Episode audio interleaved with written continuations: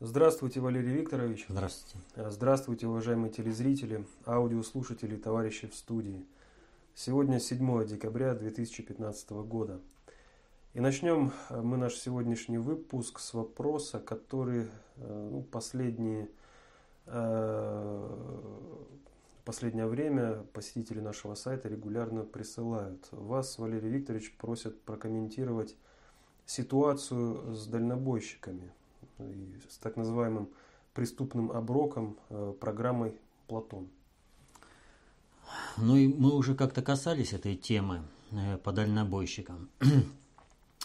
Э, я уже говорил о том, что задумка использовать дальнобойщиков для разрушения государства, она была еще в 2011 году когда это приняли закон, была задумана для того, чтобы в случае, если не удастся а, предотвратить приход э, Путина во власть в России, то тогда ударить его э, совокупным ударом через болотную и дальнобойщиков, и тем самым смести Путина, привести Россию к развалу, а в идеале к гражданской войне всех против всех когда регионы э, самоотделятся, им потребуется внешнее управление, и э, таким образом э, будет введен внешний протекторат, и, колонии, и, Россия из криптоколонии превратится в, э, в колонию э, даже хуже образца украинской.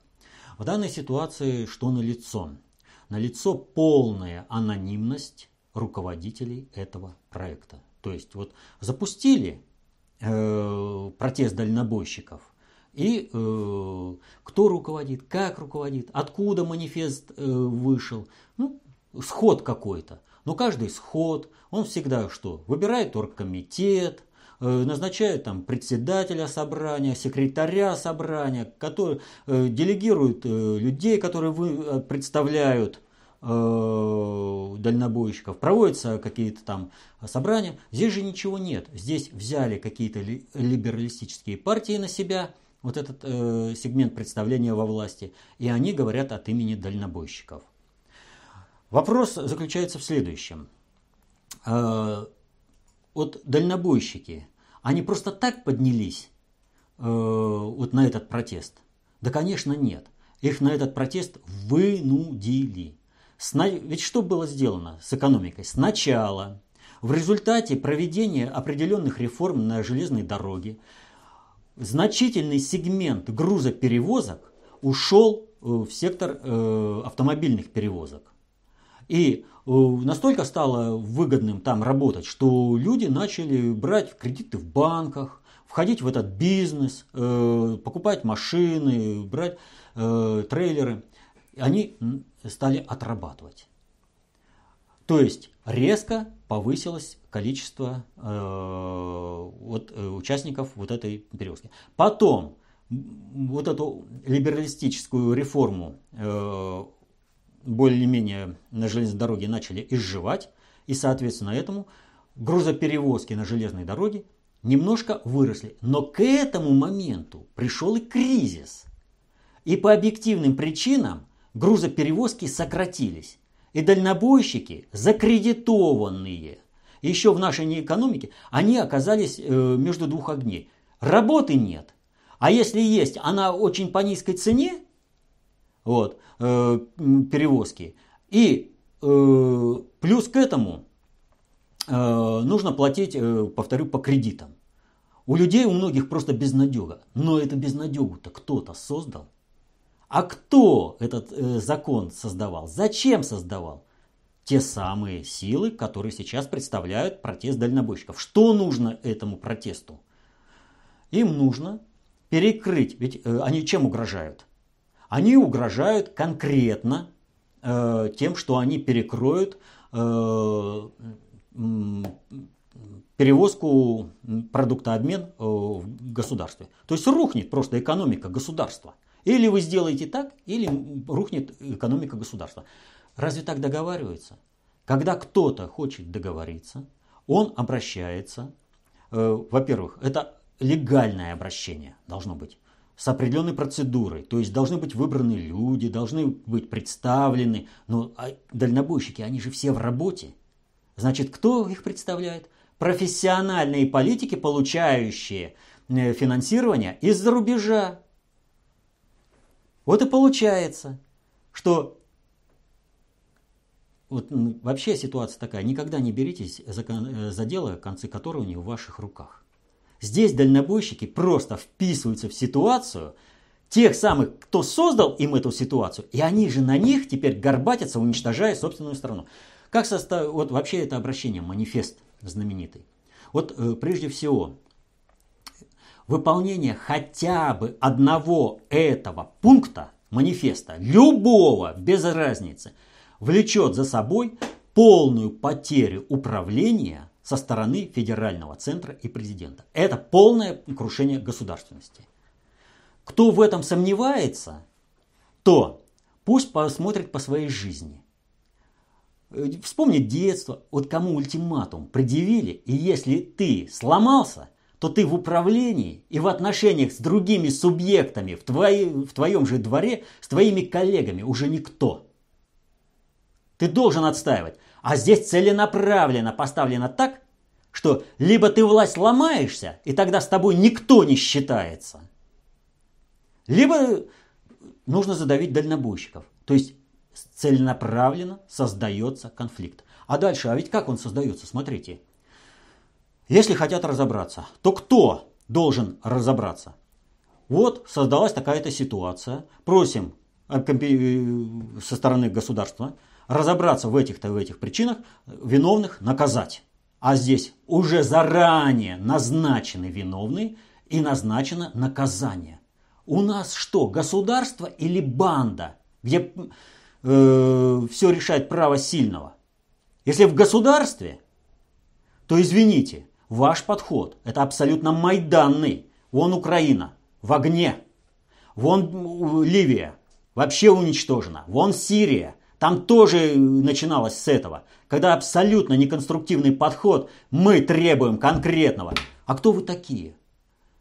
Государство создается когда? Когда люди не могут сделать какое-то дело, каждый в отдельности хорошо, или не могут сделать его вообще. Для этого создается государство. Государство это общественный договор, где каждый сегмент несет свою нагрузку. И вдруг кто-то берет на себя определенную нагрузку и начинает требовать. Тем самым он разрушает государство. Просто разрушает. Не будет государства в результате выполнения вот этих требований. Сами себе подписались то, что их требования не будут выполнены. Иначе рухнет государство, иначе будет большая кровь, иначе будет гражданская война. А чем угрожают? А они именно этим угрожают. А нам плевать, что будет с государством. Нам плевать, что будет с нашими семьями. Придет война сюда, да? Мы перекроем продуктообмен в стране, остановим его, и экономика рухнет. А кому нужно, чтобы сейчас экономика рухнула? Кто стремится убрать Путина? Чьи, чей заказ выполняют дальнобойщики, сами того не понимая? Ну кто им создал? Соединенные Штаты. Им не нравится, что Россия начала работать на себя. Им не нравится, что ресурсы России пошли на себя, а не в, в обеспечение Соединенных Штатов. У них проблемы начались, как только Россия начала тратить ресурсы свои на себя. Естественно, они задействовали пятую колонну и теперь э, работает э, на то, чтобы э, э, разрушить э, вообще государственность в России. А потом, смотрите, Платон убрать, но и убрать транспортный налог. А за дороги кто будет платить? Э, владельцы легкового транспорта? Требования. Остановить это самое, цены на, эти, кто на, на запчасти. Как это может сделать государство? У нас, извините, торговля вся в частных руках. Значит, если э, частника мотивировать на то, чтобы цены остались, надо из бюджета дать деньги. А частник, он всегда будет стараться взять прибыль побольше. И ей торговать э, запчастями ему станет вообще выгодно. Каким образом? Итак, курс разный. У нас э, практически все э, автомобили, занимающиеся перевозками, это иностранного производства автомобили. Покупаем запчасти за валюту. Разница в курсах э, государство компенсирует. А ведь еще есть цена, по которой приобретают поставщики. Договоры с поставщиками, и цена сегодня стоила 100 долларов, завтра она будет стоить 300 долларов – Государство компенсирует, чтобы продать за 5 долларов э, дальнобойщику. То есть перекладывается эконом, на экономику всего. И вот именно таким вот образом составлен сам манифест. То есть показать, что дальнобойщики не полезные люди для государства и для всего, не выполняют полезную функцию в обеспечении продукта обмена, а какие-то захребетники и нахлебники, которые желают от государства только урвать и ничего не дать взамен. Вот как составлен манифест. Да какая же власть, заботящаяся о народном благе, пойдет на выполнение этого манифеста? Здесь не надо путать две вещи. Понимание действительно тяжелый, тяжелого положения дальнобойщиков и их запредельные требования, которые означают только одно – уничтожение полностью государственности. Безусловно, Платон это надо отменять, но отменять теперь сами дальнобойщики загнали в такую ситуацию, когда э, Платон в этом отношении отменен может быть по очень сложной процедуре. То есть можно было сделать э, правильно, а можно было сделать как вот, как говорится, можно зуб вырвать э, через рот, а можно через другое место. Только проблем будет. Так вот, дальнобойщики своим протестом загнали эту ситуацию именно в этот ракурс. Вот.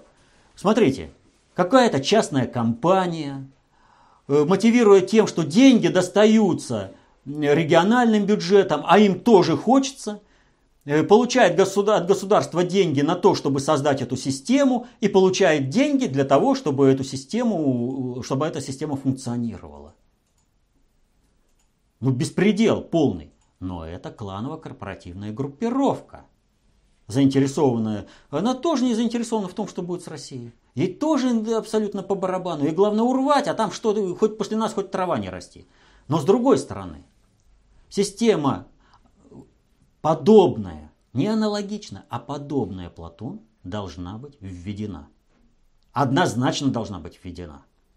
Нужно пересмотреть налоги, э, плату по э, этому, кто он называется, э, по проезду по федеральным трассам. Почему? Вот одно из требований, которое сейчас очень сильно возмущает перевозчиков – это штрафы за отклонение по маршруту. У нас что, крепостное право? Да нет, у нас не крепостное право, но мы живем в государстве. А в государстве осуществляются различного вида перевозки. Э, перевозки могут быть как легальные, так и нелегальные. Значит, учет, какой товар движется, должен быть. Это одно. Второе.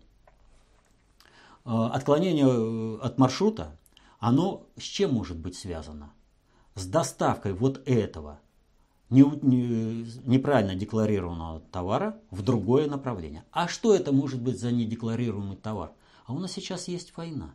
А помните, как с Украины пытались боевички-то проехать э, фурами с, э, это, с фруктами? И что?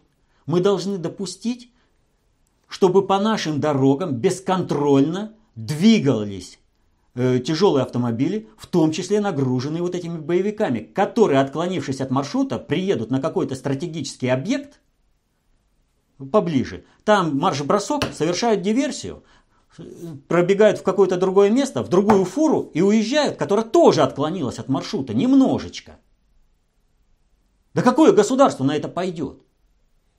Ну надо же иметь э, хоть немного соображения-то в этих вещах.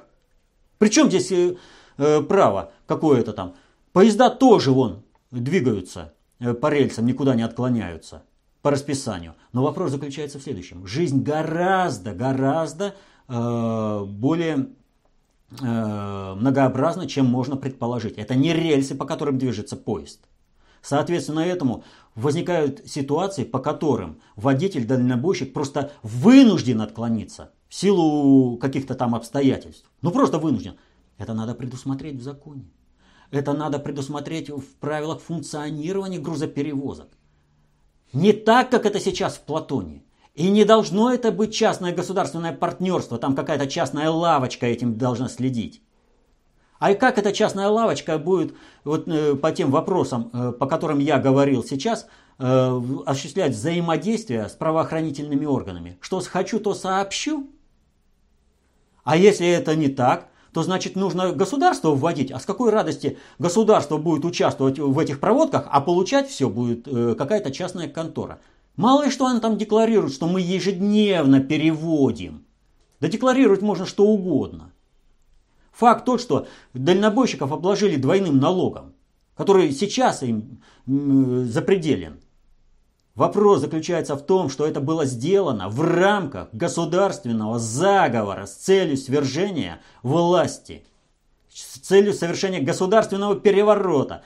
В тот момент, когда Россия ведет боевые действия против международного терроризма по всему своему периметру и на территории своего государства, и тут нож в спину по полной программе, чтобы государство не встало. Поэтому те, кто вот участвует в этой акции, кто не желает работать по государственным механизмам, они, в общем-то, пособники бандитов и разрушают государство. Не надо здесь заблуждаться. Просто каждый должен для себя принять э, решение, с кем он. И с Соединенными Штатами против России. И тогда страна же горает в гражданской войне, в том числе и страдает его же собственная семья. Или с Россией. Но тогда действовать совершенно нужно по-другому. Нужно отказаться от этих кукловодов. Нужно выйти из этого гапоновского движения, когда ты идешь, не по... а кто-то несет эти требования, непонятно кем написанные, и непонятно кто тебя представляет. Кто решает свои политические задачи, организует тебе проблемы. Так что проблему дальнобойщиков теперь государству по-любому надо решать. Э, Платон надо в этом виде отменять, но вводить другую систему учета. Это однозначно, и от этого никуда не избежать. Вот. И нужно изменять законодательство по грузоперевозкам э, по тяжелым.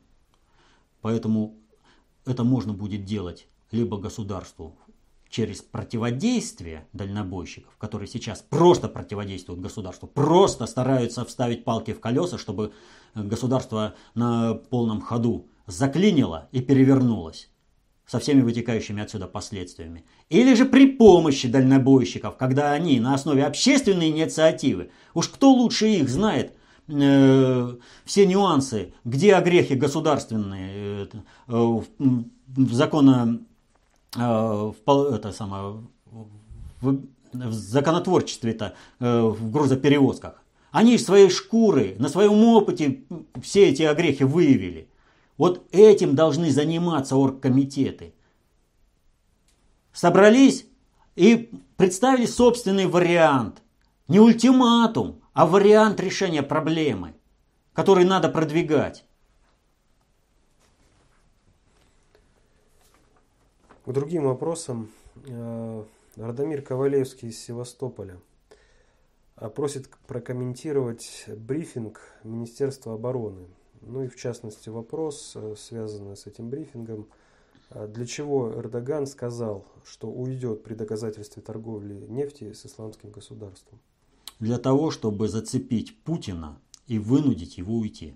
Все в одно. Понимаете, у Запада проблема. Путин. Путин, который не придает интересы России. Поэтому и в России заговор с целью свержения Путина. И на Западе его стараются загнать. Вот что такое, значит, Эрдоган заявил? Вот представьте мне доказательства, э, что э, я торгую там нефтью, да?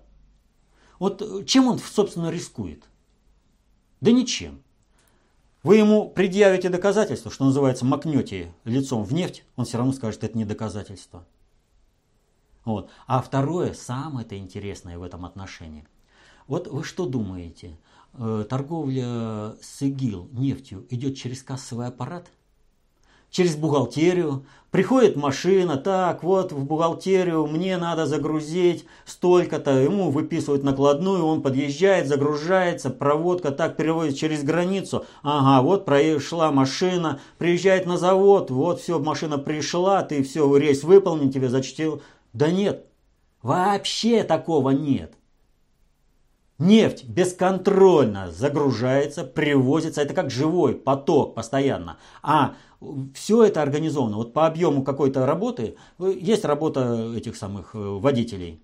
Да? Их, э, у них есть бригадир. Этот бригадир в день столько-то платит за эту перевозку. Все!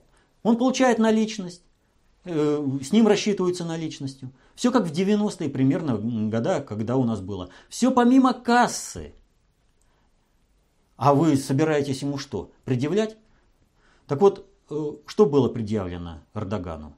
Эрдогану было предъявлено одно. Нефть с оккупированных террористами территорий идет в Турцию. Предъявлено, доказано. Космические снимки, авиационные снимки. Все сделано. Даже Соединенные Штаты вынуждены это признать. Но Соединенные Штаты что говорят? А это не важно, что она идет вне. Докажите, что э, Эрдоган э, как бы власти торгует. Минуточку. У вас там государство или что? Эрдоган президент, да Утаглу премьер-министр? Куда идет нефть? У вас что, погранвойск нет? У вас армии, полиции нет? У вас как составляется бюджет? Какие доказательства? Она попала на вашу территорию. Все, это означает ваша государственная политика по приему и переработке нефти.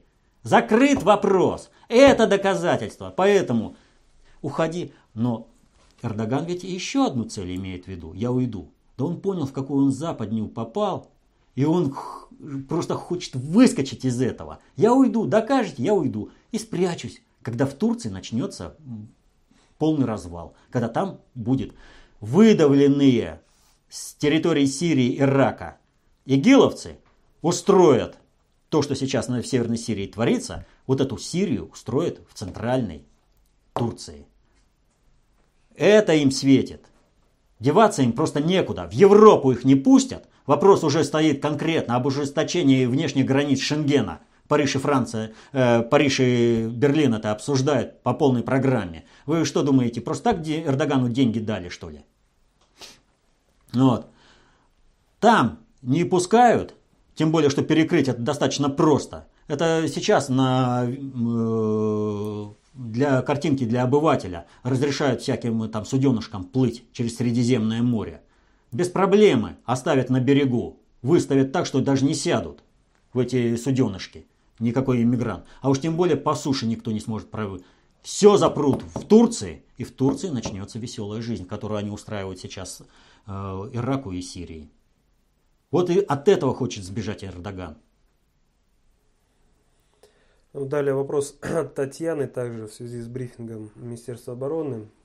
А почему представители, наши представители Министерства обороны не стали открывать все карты и обещали вторую серию? Чего они выжидают? Будут торговаться с партнерами? Нет, это не торг, это нормальная управленческая деятельность. То есть, если ты э, покажешь все свои карты сразу, то тогда партнер твой по игре, так скажем, а, сможет сманеврировать и э, э, представить свою картинку. А у них СМИ подконтрольно. Значит, нужно сливать часть информации, заставить твоего партнера на это дело реагировать, совершать ошибки и добивать их по этим ошибкам новыми фактами. И таким образом разрушается управление, проводимое по отношению к тебе, и достигается успех в проводимом тобой управлении. Нормальная, правильная позиция. Пошагово, по чуть-чуть. Как это, например, с Боингом, которые американцы, э, то бишь их украинские партнеры, э, подчиненные, сбили над э, Донбассом э, прошлым летом. В, не прошлым летом, а летом 2014 года. А, Михаил Э, спрашивает, иракские курды назвали своими показанные Минобороны нефтевозы ИГИЛ. Э, на опубликованных российскими Минобороны снимках запечатлены автоцистерны, перевозящие нефть из иракского Курдистана в Турцию, а не машины, запрещенные в России группировки «Исламское государство». Как вы прокомментируете? Да здесь комментировать-то в принципе-то нечего, если просто нормально взглянуть на эту ситуацию. Вот смотрите, какая ситуация. Значит, есть курды э, в Турции. Против них официальная власть Турции воюет. Есть курды в Сирии, которые сражаются против ИГИЛ. Против них официальная власть воюет. А есть курды в Ираке, которые воруют у законного правительства Ирака нефть и гонят в Турцию эту нефть э, на переработку. И с ними не воюют. А почему? А просто, очень просто. Вот есть проблема э, курдского самоопределения. Так неужели вы думаете, что пантюркисты даже на уровне государственности Турции не будут бороться против этого и не попытаются создать подконтрольное тебе политическое движение, которое будет разрушать э, сопредельные государства и работать на тебя? Пантюркисты, они, в общем-то, неоосманскую империю вроде как собираются восстанавливать. Не этому ли отвечает деятельность иракских курдов, которые гонят нефть э, э, в Турцию? И почему-то именно на помощь им приходят вооруженные силы Турции, заходя на территорию другого государства. Вот как интересно. Одних курдов они бомбят, уничтожают, геноцид проводят, а с другими имеют определенный, э, так скажем, взаимодействие. Это вот примерно как, понимаете, была украинская повстанческая армия, которая на словах вроде как воевала э, против Германии за самоопределение Украины, но на самом деле воевала против Советского Союза на стороне Германии, получая оружие оттуда, командовали офицеры СС этой группировкой была армия Краевы Польши, которая э, то же самое обеспечивала своими кадрами. И в вермахт э, шли солдаты армии Краевы. Но не воевали против вермахта. И тоже с гестапо постоянно э, свои действия координировали. Вот. За Польшу не воевали, хотя вроде как за самостоятельность Польши выступали была армия Людова, которая действительно воевала против э, э, захватчиков гитлеровских, воевала за Польшу и освободила в конце концов Польшу. А армия Краевы начала воевать против э, уже на, э, собственно, польского правительства, потому что ну, не понравилось им. Им гораздо более благопри... это лучше было при гитлеровской оккупации. Так и разные курды есть. Так что есть определенная вывеска, кто должен на себя брать. Но забывается еще один момент. Курды в данной ситуации вроде бы как взяли на себя ответственность за эту нефть. А в результате-то они доказали, что нефть на территории суверенного государства воруется и переводится в другое государство. А почему Турция ведет отношения экономические с теми, кто воюет против законного правительства? Замыкается круг. Турция спонсор международного терроризма. Им бы молчать идиотам. Сами себе квитанцию выписали, что они осуществляют террористическую деятельность на, другой, на территории другого государства. Ну вот как раз из недавних э, новостей. Ирак обвинил Турцию во вторжении на свою территорию. Появление подразделения турецких вооруженных сил в районе иракского города Масула – в Багдаде назвали военным вторжением на свою территорию. Да, это э, факт э, должен был делать следующую вещь. Э, иракская армия тут же приходит в возмущение, выдвигается, начинается столкновение, появляется третья сила, которая их разводит. Таким образом начинается наземная операция американской коалиции. А Ирак и не стал этого делать. Ирак и перевел все в дипломатическую сферу и начал говорить, а на каком основании вы пришли? А давайте-ка вот э, санкцию ООН, давайте будем разбираться. А попутно э, с этим министр иностранных дел Германии э, срочно вылетел в Багдад, а наши корабли на Каспии э, тут же э, начали учения, более 50 кораблей. Это очень серьезный намек. И Турция, в общем-то, этот намек поняла, тем более, что ее никто не поддержал. То есть фактически Турция еще выписала одну квитанцию о том, что она занимается террористической деятельностью международной. Она сама вторглась на территорию другого государства, что было конкретно заявлено. Но они-то надеялись, что этого не будет. Почему? А потому что те, кто это осуществил, для них солнце всходит в Вашингтоне. Им было гарантировано, Ирак под нашей оккупацией, будет определенный сценарий, и все спишется, когда начнется война по-крупному здесь, в этом регионе. А этого не произошло. А почему не произошло?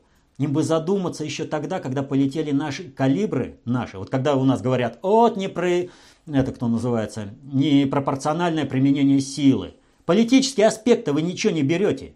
Политический аспект вот этих ракет привел к тому, что через территорию Ирака летели, надо было договориться с Ираком, а ир... Э, страновая элита Соединенных Штатов была в шоке, почему Ирак ничего не сообщил. Я еще раз говорю, у них телефоны раскалились, когда э, сообщали и американцы из Ирака, и агенты иракские, подпиндосники, э, все сообщали. Но вопрос в том, кто блокировал и как блокировал эту информацию так, чтобы она не стала достоянием гласности для страновой элиты по полной программе, чтобы было приняты государственные меры.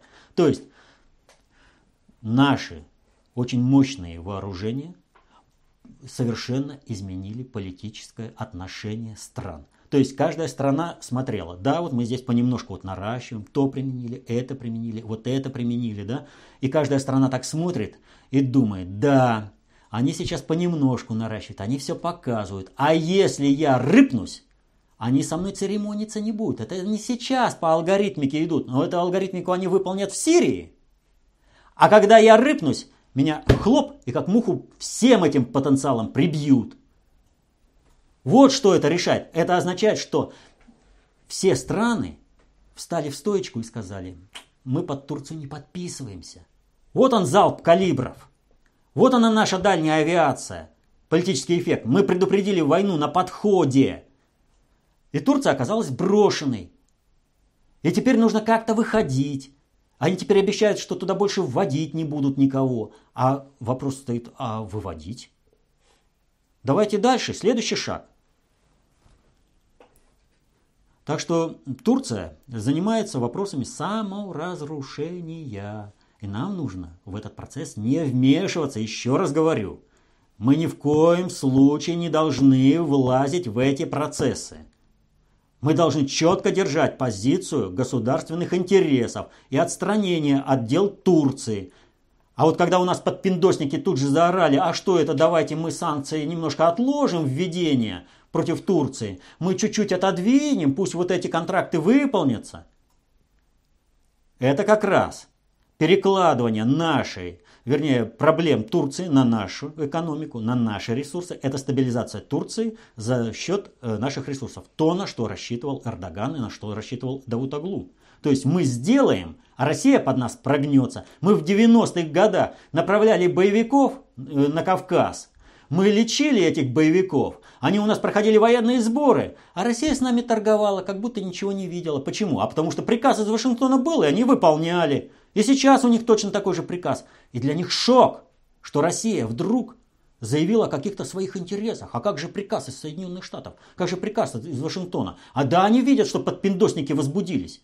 Но они не могут э, добиться своего. Но в то же время э, Иван Коре смотрит, а получится что-нибудь там у дальнобойщиков? Вот получится, тогда Россия кровью умоется, вот тогда мы ей всадим кинжал. Вспоминается сюжет из фильма «Место встречи изменить нельзя», где ручечник говорил, так старший же приказал ну отпустить меня, а вы куда меня ведете? Ну и вот э, вопрос, связанный с этим же от Игоря, вот вы рассказали об Ираке, а если Сирия приглашала только Россию, то почему Великобритания, Германия и другие планируют военные операции в Сирии? На основании а чего? На основании права сильного, на основании того, что они осуществляли глобализацию и управление процессами глобализации на планете Земля. Ведь что произошло-то, по сути? Я опять же напоминаю. Вспоминайте, что Путин сказал. Если драка неизбежна, нужно бить первым. То есть перехватить инициативу. Мы ударили первым и смешали всю, абсолютно, э, весь сценарий. Понимаете, все фигуры на доске перемешались. Им надо теперь заново все выстраивать. Нужно было вводить Китай, а Китай не получилось. Вот сейчас только ленивый не говорит о том, что Китай надо приглашать в, в коалицию. С Китаем все советуются. Когда это с Россией-то так советовались? Вот смотрите, показатель какой интересный. Просто всплывает над государственное управление по выведению Китая в лидеры мира. То надо сделать, то сюда. А Китай не получается ему в этот процесс войти. Значит, его надо втянуть держава, высказывается это, как, мнение лидеров каких-то там политических, э, пусть даже от, отставных, но формируется общественное мнение, на основании которого можно предъявить что-то. А что здесь происходит? Россия входит в регион и начинает этот регион брать под свое политическое влияние. То есть Сирия видит позитивную роль России и начинает туда ориентироваться на Россию. Ирак видит политическую роль России и начинает ориентироваться. Курды видят Турки, в конце концов, видят, я, правильно Путин сказал, мы различаем турков и турецкое руководство. И турки тоже видят роль России и различают. Что нужно делать, чтобы не... Надо во что бы то ни стало влезть в, в управление этими процессами. А как можно влезть, если не входишь в эту операцию? Вот и Великобритания влазит. Да меня мало ли что там не приглашали. По праву сильного. И осуществляла определенные процессы. Э, мы расставляли э, в бывшей Османской империи своих руководителей везде. Что там, Саудовская Аравия? Да я завтра захочу поменять там короля этого из Лондона. Просто не надо, вот поэтому там идут такие процессы. Они все на Лондон ориентируются. Вот. Поэтому ни у кого, естественно, не вызывает никаких вопросов, почему Лондон туда идет, почему Франция идет. Вот потому что это как бы их территории, бывшие подмандатные, а значит и влияние сохранилось на уровне формирования политических элит и преемственности управления. Вот потому они и лезут, чтобы Россию как-то отстроить от э, этого процесса, от обретения влияния в этом регионе, и чтобы Россия могла э, включить в зону своих политических интересов и своего управления. Возвращаясь к вопросам от Татьяны, второй вопрос от нее. Путин в своем послании акцентировал, что Турция не отделается одними помидорами. На какие реальные действия намекал Путин? Для чего МИД Турции настойчиво просил встречи, если со слов Лаврова ничего нового в их позиции он не услышал? Конечно. Ну, еще один вопрос, ну давайте пока не... Конечно, не услышал, потому что, еще раз повторю, Турция просто сейчас в недоумении. Как же так? Как говорите, старший же приказал вам делать, а вы делаете, что хотите. Вы почему-то интересами России руководствуетесь, а вы должны руководствоваться интересами Соединенных Штатов. И они же видят в Турции, э, повторю, деятельность части элит, которая э, ведет на поражение России, на дестабилизацию и развал России. Они же видят, э, кем организован и как организован протест дальнобойщиков, к чему он приведет, если он реализуется в тех параметрах, которые оглашены в манифесте. То есть Россия как государство просто не будет.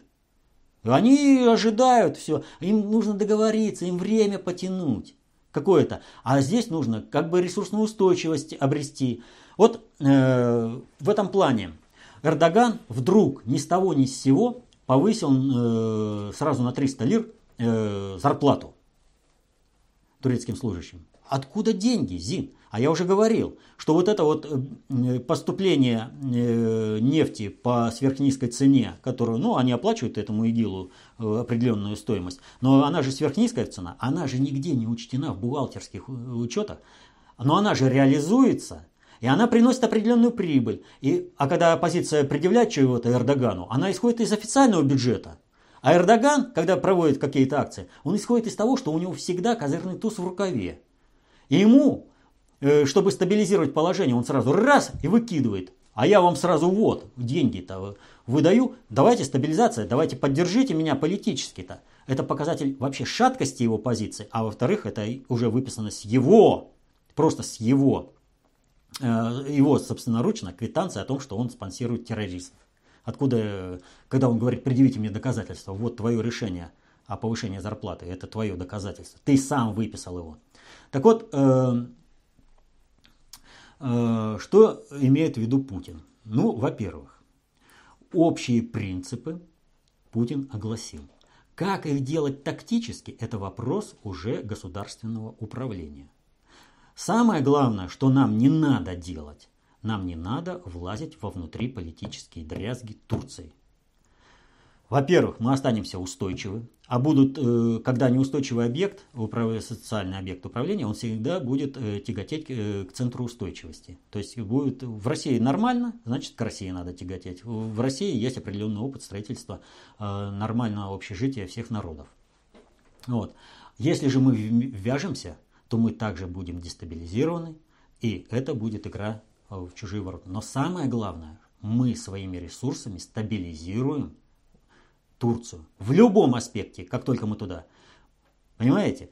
Турция может быть стабилизирована только за счет ресурсов России. Другого источника нет. Вот это надо понимать. И если начинается стабилизация Турции, то есть игиловцы туда не идут, снимаются экономические проблемы, снова пошли туда туристы, снова начинается экономические... Это значит, что здесь те кланово-корпоративные группировки, которые молятся на Вашингтон, все-таки смогли что-то сделать вопреки интересам государства России и народов ее населяющих. Вот. А конкретные действия, ну извините, э, в данном случае государя не сдаем, это государственный интерес. Но каждый может понять, что нужно делать и как нужно делать, изучив одну простую вещь. Достаточно общую теорию управления, и все станет очевидным. Когда, в какой момент, что нужно делать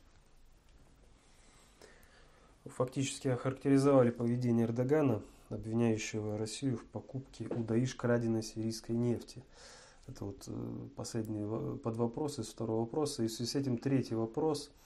В наших СМИ ИГИЛ вдруг резко превратился в Даиш. Почему? Дали команду не называть террористов и бандитов государством и не дискредитировать ислам? Да не совсем так. Э, на каком бы языке э, это ни звучало, на арабском или на русском, ИГИЛ или Даиш, э, без разницы, и там, и там, в общем-то, исламское государство. Вот. А вопрос только Ашам или Левант. Ну, в общем, это одна и та же территория. Вот. А вопрос в другом, что здесь для Запада а, вот для, вернее, для глобального предиктора сейчас выгоднее отстроить от понимания и связи с исламом именно группировки ИГИЛ. Потому что для европейского мира, а он как бы является, э, для западного мира, а он как бы является здесь э, инструментом глобализации, и цивилизация, в общем-то, как бы у нас все-таки европейская, она ведет, доминирует на планете Земля. А, вот, э, исламское государство – связь с исламской культурой внутри, э, ну пусть даже на словах, внутри этих государств, она расшатывает, в общем-то, э, взаимоотношения между народами, между мигрантами, между осе, уже теми мигрантами, которые там не в одном поколении уже там родились, вот, чтобы этого не было. А э, что касается самой аббревиатуры, то она вполне приемлема. Вот во все языки Э, без проблемы вошло немецкое слово гестапо. Ну, вошло оно и во французском гестапо, и в русском гестапо, и в английском гестапо, везде гестапо. Вот. Это само название. Почему нет? Но в то же время в русском языке есть такие понятия, как ЦРУ или ФБР.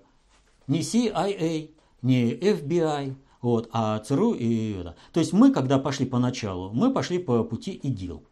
То есть дословная калька Даиш. Предлагается вариант Даиш, тоже приемлем. Главное, что не просто какое-то условное исламское государство, которое накладывает клеймо вообще на исламский мир. Вот этого не должно быть. А это и то, и другое приемлемо. И здесь, ну, если кого-то коробит, э, что вот исламское государство, ну, пожалуйста, вот э, тайная полиция, да, э, государственная тайная полиция, гестапо. Не нравится, называйте просто гестапо. Так и здесь. Не нравится ИГИЛ, называйте ДАИШ. Вполне приемлемый вариант. Ну, естественно, это, повторю, э, вот вывод о том, что это была команда сверху, и это пошло, смотрите, и на Западе, и у нас одновременно, сразу.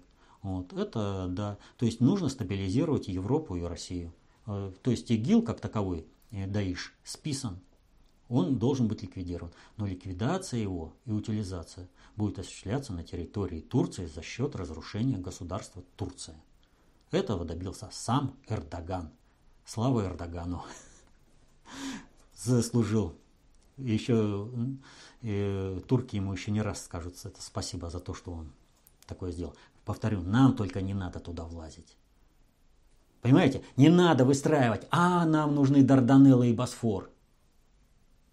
Вы имеете в виду, что они нужны? Нужны. Так надо делать правильно. Значит, ни в коем случае не влазь в эту драку. Умная обезьяна смотрит, как дерутся два тигра.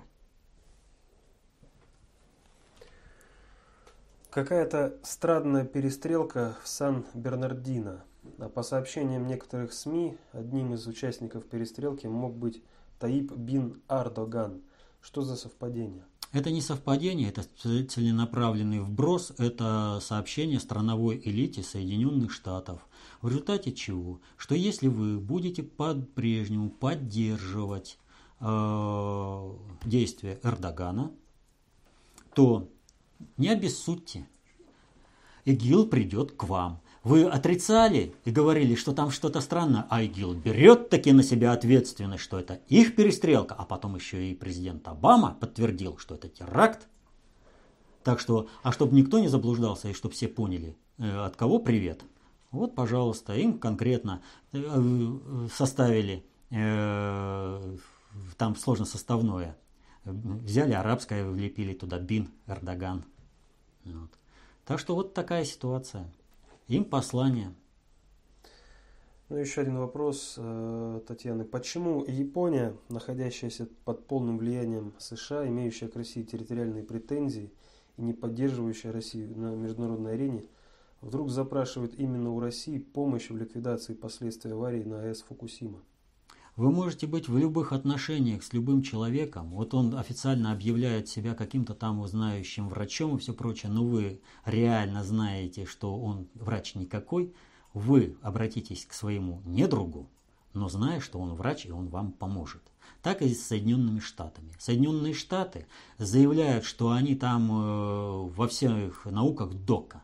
На самом деле, реально Соединенные Штаты, как государство, не состоявшееся по сути. Все у них импортированное, и мозги в том числе. Их космос состоялся только благодаря сотрудничеству с Советским Союзом и того, что Советский Союз всегда подыгрывал Соединенным Штатам, э, в поддавки играл. Соединенные Штаты так и не смогли Э, сделать себе космическую станцию. У них сейчас э, летают только на наших двигателях. Да еще там проблем море. Вот. Э, что показывает, что Соединенные Штаты, в общем-то, как государство, оно, в общем-то, ну, такое вот мощное, которое обладает очень серьезными технологиями, это, в общем-то, становится все более и более фантомом. Так вот, кому обратиться Японии, если надо решить проблему?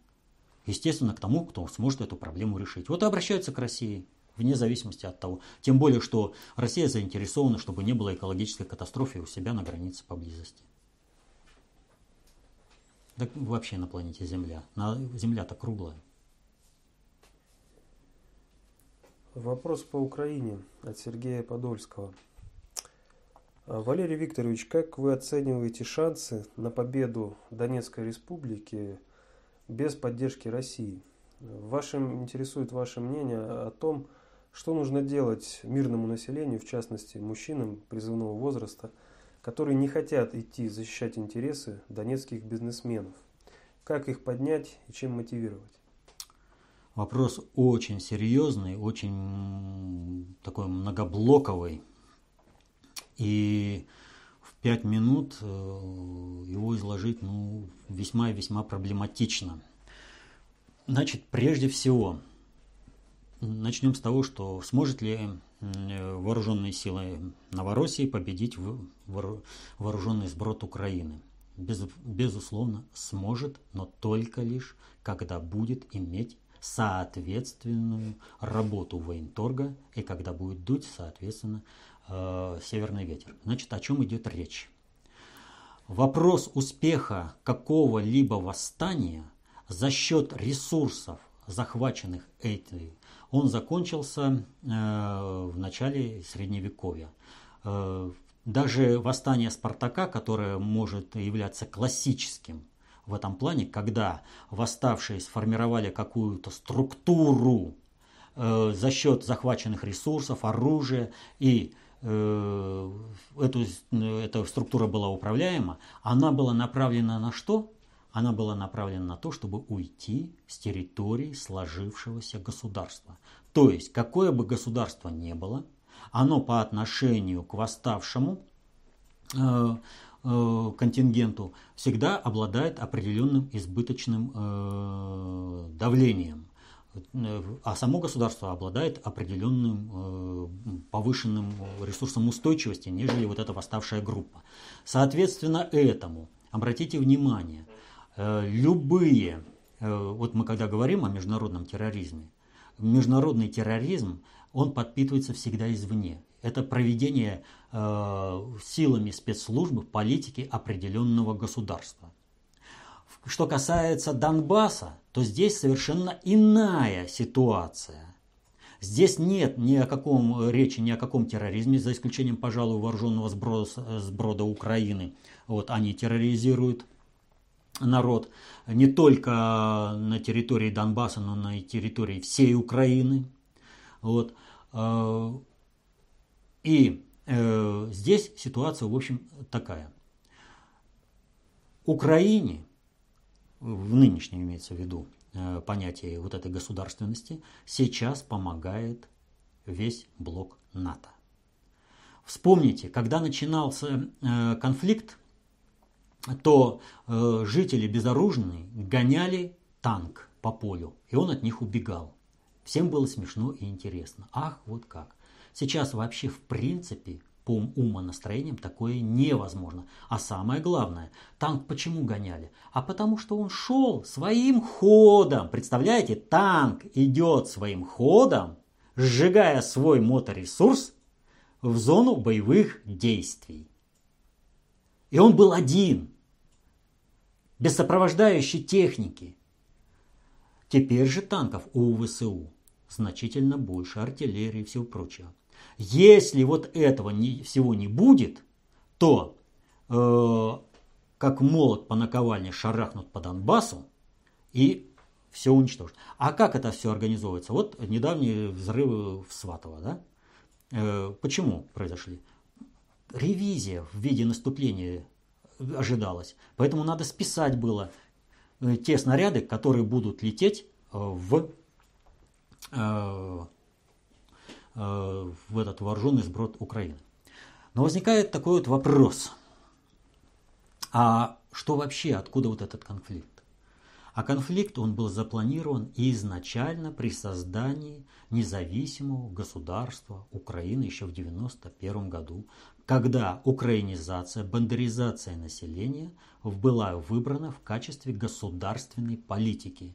И русские на Донбассе вдруг становились бандеровцами. Вот кто боится того, что вот мы возьмем Галицию, а там снова вот этих выбьем, а новых воспитают, тот просто ничего не понимает в государственном управлении и в государственной идеологии. О чем речь идет? О ликвидации бандеровского очага, очага взращивания э, сведомизма вот этого украинства. Если это не будет ликвидировано, то каким бы ты забором не отгородился, его взращивают этот проект, который структурно а бесструктурно его начали раньше, структурно начали реализовывать 150 лет назад. Его при, пора прекращать. Отстроиться от него, закрыться от него не получится. Как только ты оставишь хотя бы ячейку этого сведомизма и бандеровщины на Украине, она будет насыщена западными ресурсами на еще большей злобной основе, и русские, убившие русских в себе, пойдут убивать русских. физически. Что сейчас происходит? Так вот, суть заключалась в следующем. Э, бандеровцы, сведомиты, убившие русских в себе, должны были убивать русских, тех, кто отказывается убивать русского в себе. Поэтому и был запланирован, повторяю, был запланирован конфликт на Украине, а точнее геноцид русского населения на Донбассе. Это было целью вот этой майданной революции гадости. Это было. В любом варианте она должна была состояться. И работа шла на два паса. Одних внедрили и одними управляли через правый сектор, а других через различные группировки на Донбассе. Почему вдруг сразу всплыли и э, флаги России, при манифестациях, почему вдруг начали тоже, точно так же орать, поставить на колени, я тогда сразу сказал, как только кто-то заорал по отношению к своему противнику поставить на колени, так знайте, это провокатор и агент СБУ. И его цель, чтобы здесь весь Донбасс умылся кровью по полной программе. Так вот, чем э, здесь э, ситуация характерна на Донбассе? На Донбассе характерна ситуация тем, что, э, как и во всякой гражданской войне, э, присутствие человека либо в, э, в стане ополчения вооруженных сил Новороссии, либо в вооруженном сброде Украины определяет в большой степени случай. Вот кому это интересно, посмотрите фильм «Вечный зов», Ада Роговцева, между прочим, там снимается, на судьбе братьев Савельевых. Один хороший, порядочный, но оказался среди бандитов в банде у Кафтанова, да, а другой проходимец оказался среди э, красных в партизанах. А вот это обстоятельство объясняет не, как бы непонятки в поведении среди тех, кто находится в ополчении в вооруженных силах Новороссии, и среди тех, э, кто находится э, в вооруженных силах э, или в вооруженном сброде Украины. Вот. То есть хватает и там, и там э, людей, совершенно случайно попавших. Ну, в силу обстоятельств. Но есть еще среди э, вооруженных сил Новороссии сознательные, засланные СБУ провокаторы. Их цель дискредитировать вооруженные силы Новороссии вообще в движении сопротивления. И с ним надо очень серьезно бороться, потому что именно на основе этого строится вся идеологическая обработка, что посмотрите вон какие они. Они бандитские наезды совершают, и они занимаются там отжимами, они делают то, они делают это.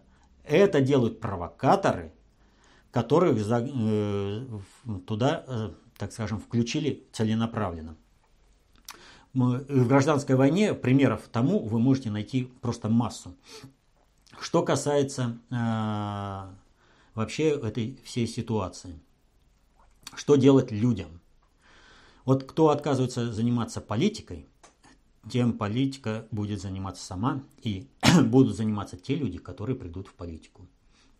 Нужно понять простую вещь, что э, сейчас на Донбассе идет война не кланов, не за интересы каких-то там донецких или там украинских или российских олигархов. Извините.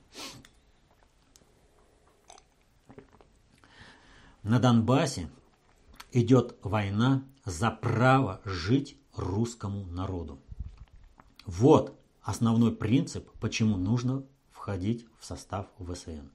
Если нормальные люди не будут туда входить, то СБУ найдет, кого туда включить и скажет, когда какое преступление совершить. Где и как потом это преступление озвучить через СМИ.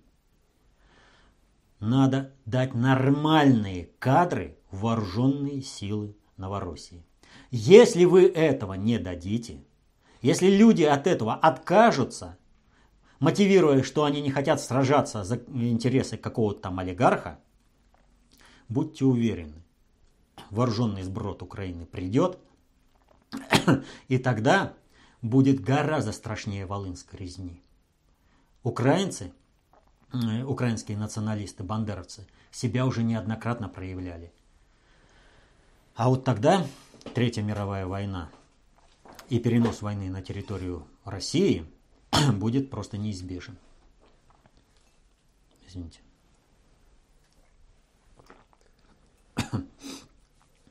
Ну, собственно, это последний вопрос на сегодня. Да, вопрос очень серьезный, многоаспектный, много э, в себя включает. Я буквально, что называется, галопом по Европам. Надо понимать вот еще одну ситуацию Донбасса. Донбасс является заложником политической ситуации в России. В России осуществляется заговор с целью свержения Путина, с целью совершения государственного переворота, аналогичного Майданной революции гадости, э, свершившейся на Украине.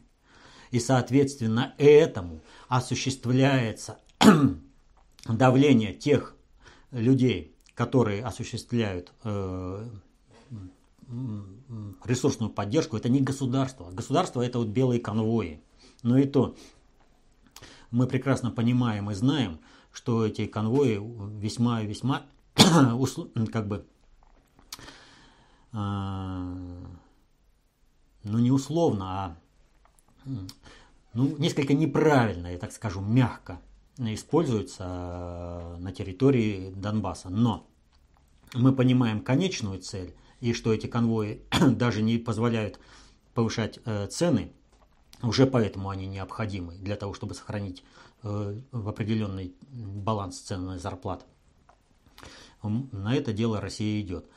Там очень много. Так вот, э, олигархи, которые делят власть в России, они, естественно, оказывают влияние на подконтрольные им силы на Донбассе, как со стороны Киева, так и со стороны Донецка, Луганска.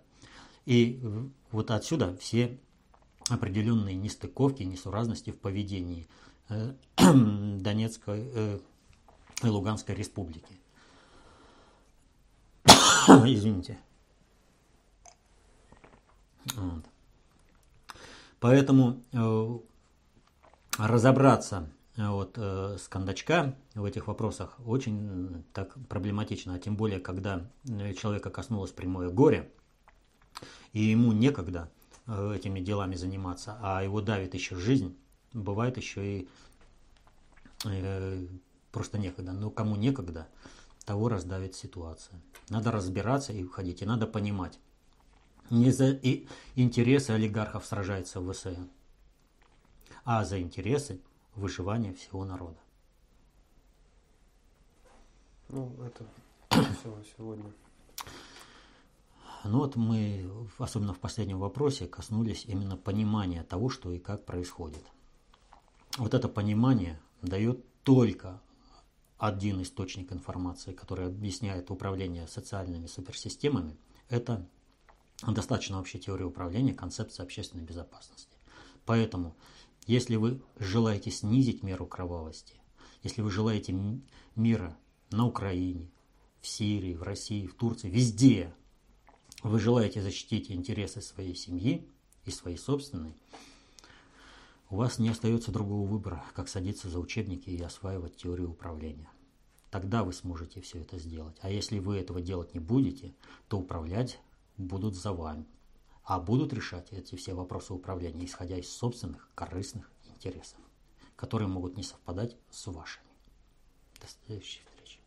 Изучайте концепцию общественной безопасности, достаточно теории управления и будьте полновластными. До свидания.